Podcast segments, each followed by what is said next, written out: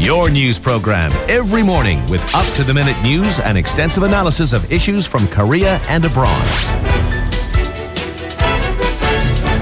This morning with Alex Jensen on TBS EFM. So, what next for Colombia, whose president has just won the Nobel Peace Prize, but whose peace is looking fragile at best. Mr. Lloyd Belton is a Latin America political and country risk analyst at S-RM Intelligence and Risk Consulting Limited, a UK incorporated business intelligence and risk management firm, in case you're interested in the background there. But, Mr. Belton, let me start by introducing you. Good morning to you from Seoul. Good morning. Thanks for having me on. Well, our pleasure to have your expertise. Uh, th- there was obviously a lot of hope around this, what might have been an historic peace deal between FARC rebels and uh, the Colombian government led by the president. It fell apart as a result of a public vote. How much of a surprise was that, firstly? It was, it was a surprise to everyone. Uh, I think many Colombian voters, uh, you know, international observers like myself as well. Uh, the the polls running up to the referendum uh, suggested that the momentum was, you know, heavily in favor of, of the yes the yes uh, camp, and uh, you know, with some polls suggesting that there was a two to one two to one margin, and uh, you know, there was a whole bunch of fanfare around, especially around the signing of the peace deal on the 26th of September in Cartagena. Uh, you know, there was and there was both optimism locally and internationally that you know we'd be seeing the final weeks or the final few moments of of this conflict between the government and the FARC. I mean, did there need to be a public vote on this particular question? Is this something that uh, the government could unilaterally have pushed through this deal? Do you think? Uh, yeah, yes. Uh, you know, according to the constitution, Santos, uh, President Juan Manuel Santos, didn't actually have to pass this through a referendum. You know, the question is why did he do it? And I, and I believe the reason he did it was as a statement to demonstrate that there was, you know, public support, at least the majority of support for the deal.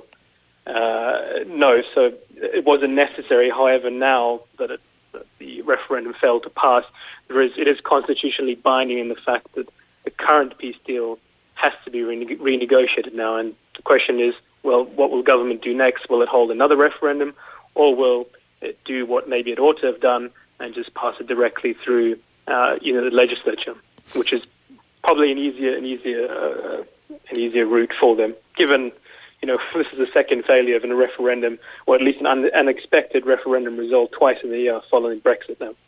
Indeed, and well, we still have the U.S. presidential election to come, don't we? But um, yeah. as, as as far as uh, this public sentiment is concerned, though, how far would they likely dig their heels in, either through protests or, or otherwise, if FARC was to get what they consider to be an easy ride? Is, is there this feeling that they've been terrorized by this group for so long that they want to effectively ensure justice is done? It's a good question. Uh, I'm not, I'm not actually sure if we, if we look back and, uh, you know, if the current deal as it stood, if it had passed, or if it, you know, if it's just if Santos decides to, you know, pass it through the legislature regardless of the referendum result, uh, what kind of you know what kind of reaction there would be from the no the no camp and no supporters. Just say uh, you know prior to the to the referendum, there uh, there were protests, there were rallies organised by the likes of Alvaro Uribe, who's former president, current senator, who led the no campaign. But you know there, there wasn't any violence, so you know there is a big question about implementation of the of the current peace deal, especially you know, uh, issues like land reform uh, in rural areas of the country, how that would be implemented. And I, I definitely imagine that one would see strong opposition in rural areas, especially from large landowners, to some of the to some of the accords, uh, especially relating to um, to uh, to land land redistribution, etc. Mm. But also, yes, I mean the bigger question is if the likes of you know FARC, according to the current peace agreement, would be allocated at least ten seats in Congress and you know, the likes of uh, Timochenko, the leader of the FARC, could also hypothetically have run according to the current agreement that, as I said, hasn't been ratified into law, obviously. But he could, you know, potentially run for presidency uh, in 2018 even. Yeah. Uh, and that's, I think, when you would definitely see a lot of strong opposition and, and, and uh, strong protests across the country if that was, you know, if that was to happen. Yeah, I mean, we've got a couple of quotes here from enraged Colombians who very much did not want this deal, just to give us a sense of the sentiment. Um, one saying, I want peace, but not if it means kneeling down to the guerrillas. Santos has divided and deceived the country.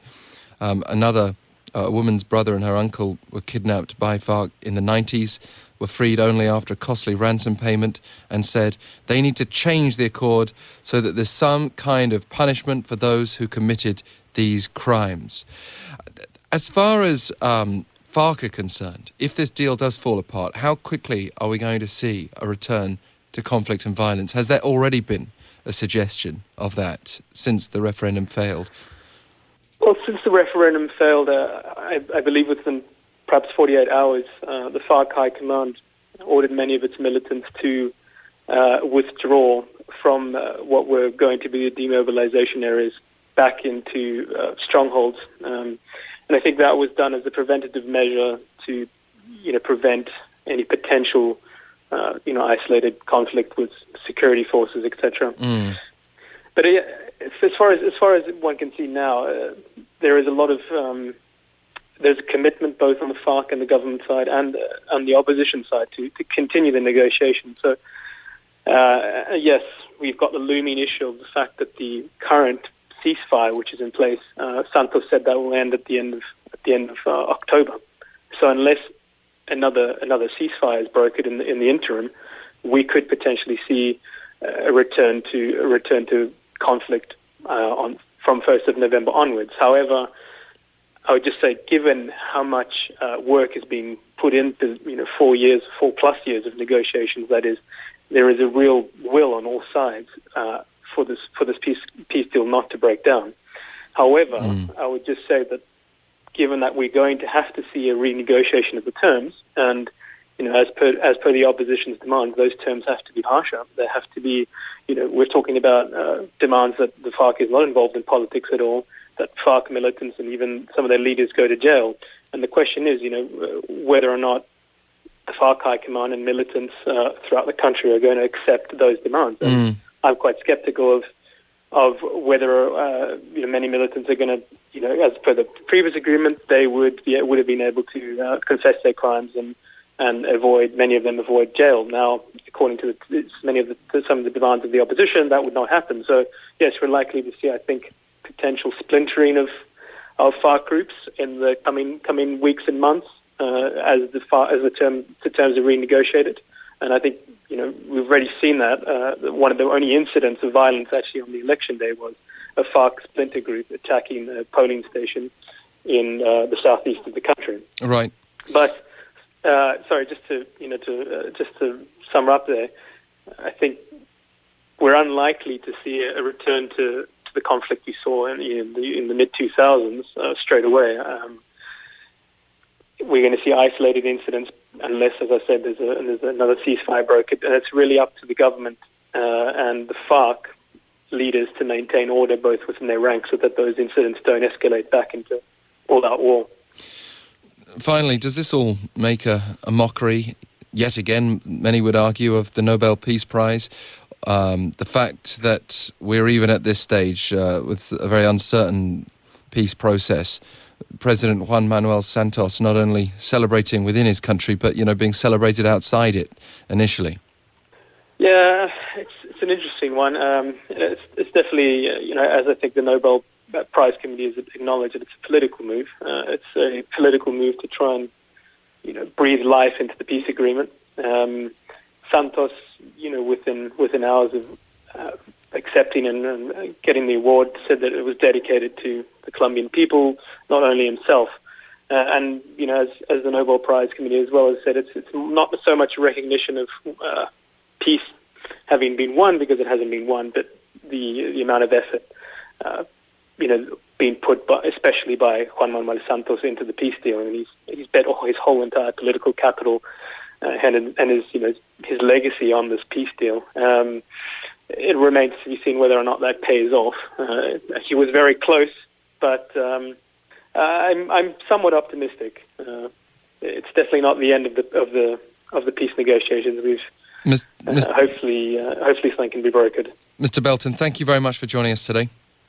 Pleasure. Thanks. Great to have your expertise. As I said before, Mr. Lloyd Belton, S-RM Intelligence and Risk Consulting Limited, based in the UK right now, uh, keeping a close uh, eye on developments over there in South America and Colombia. If you've got any questions that you want to put to us, you can tweet us at EFM this morning. Maybe you'd like to have your say right now as well by text, pounder sharp 1013 for 51 per message.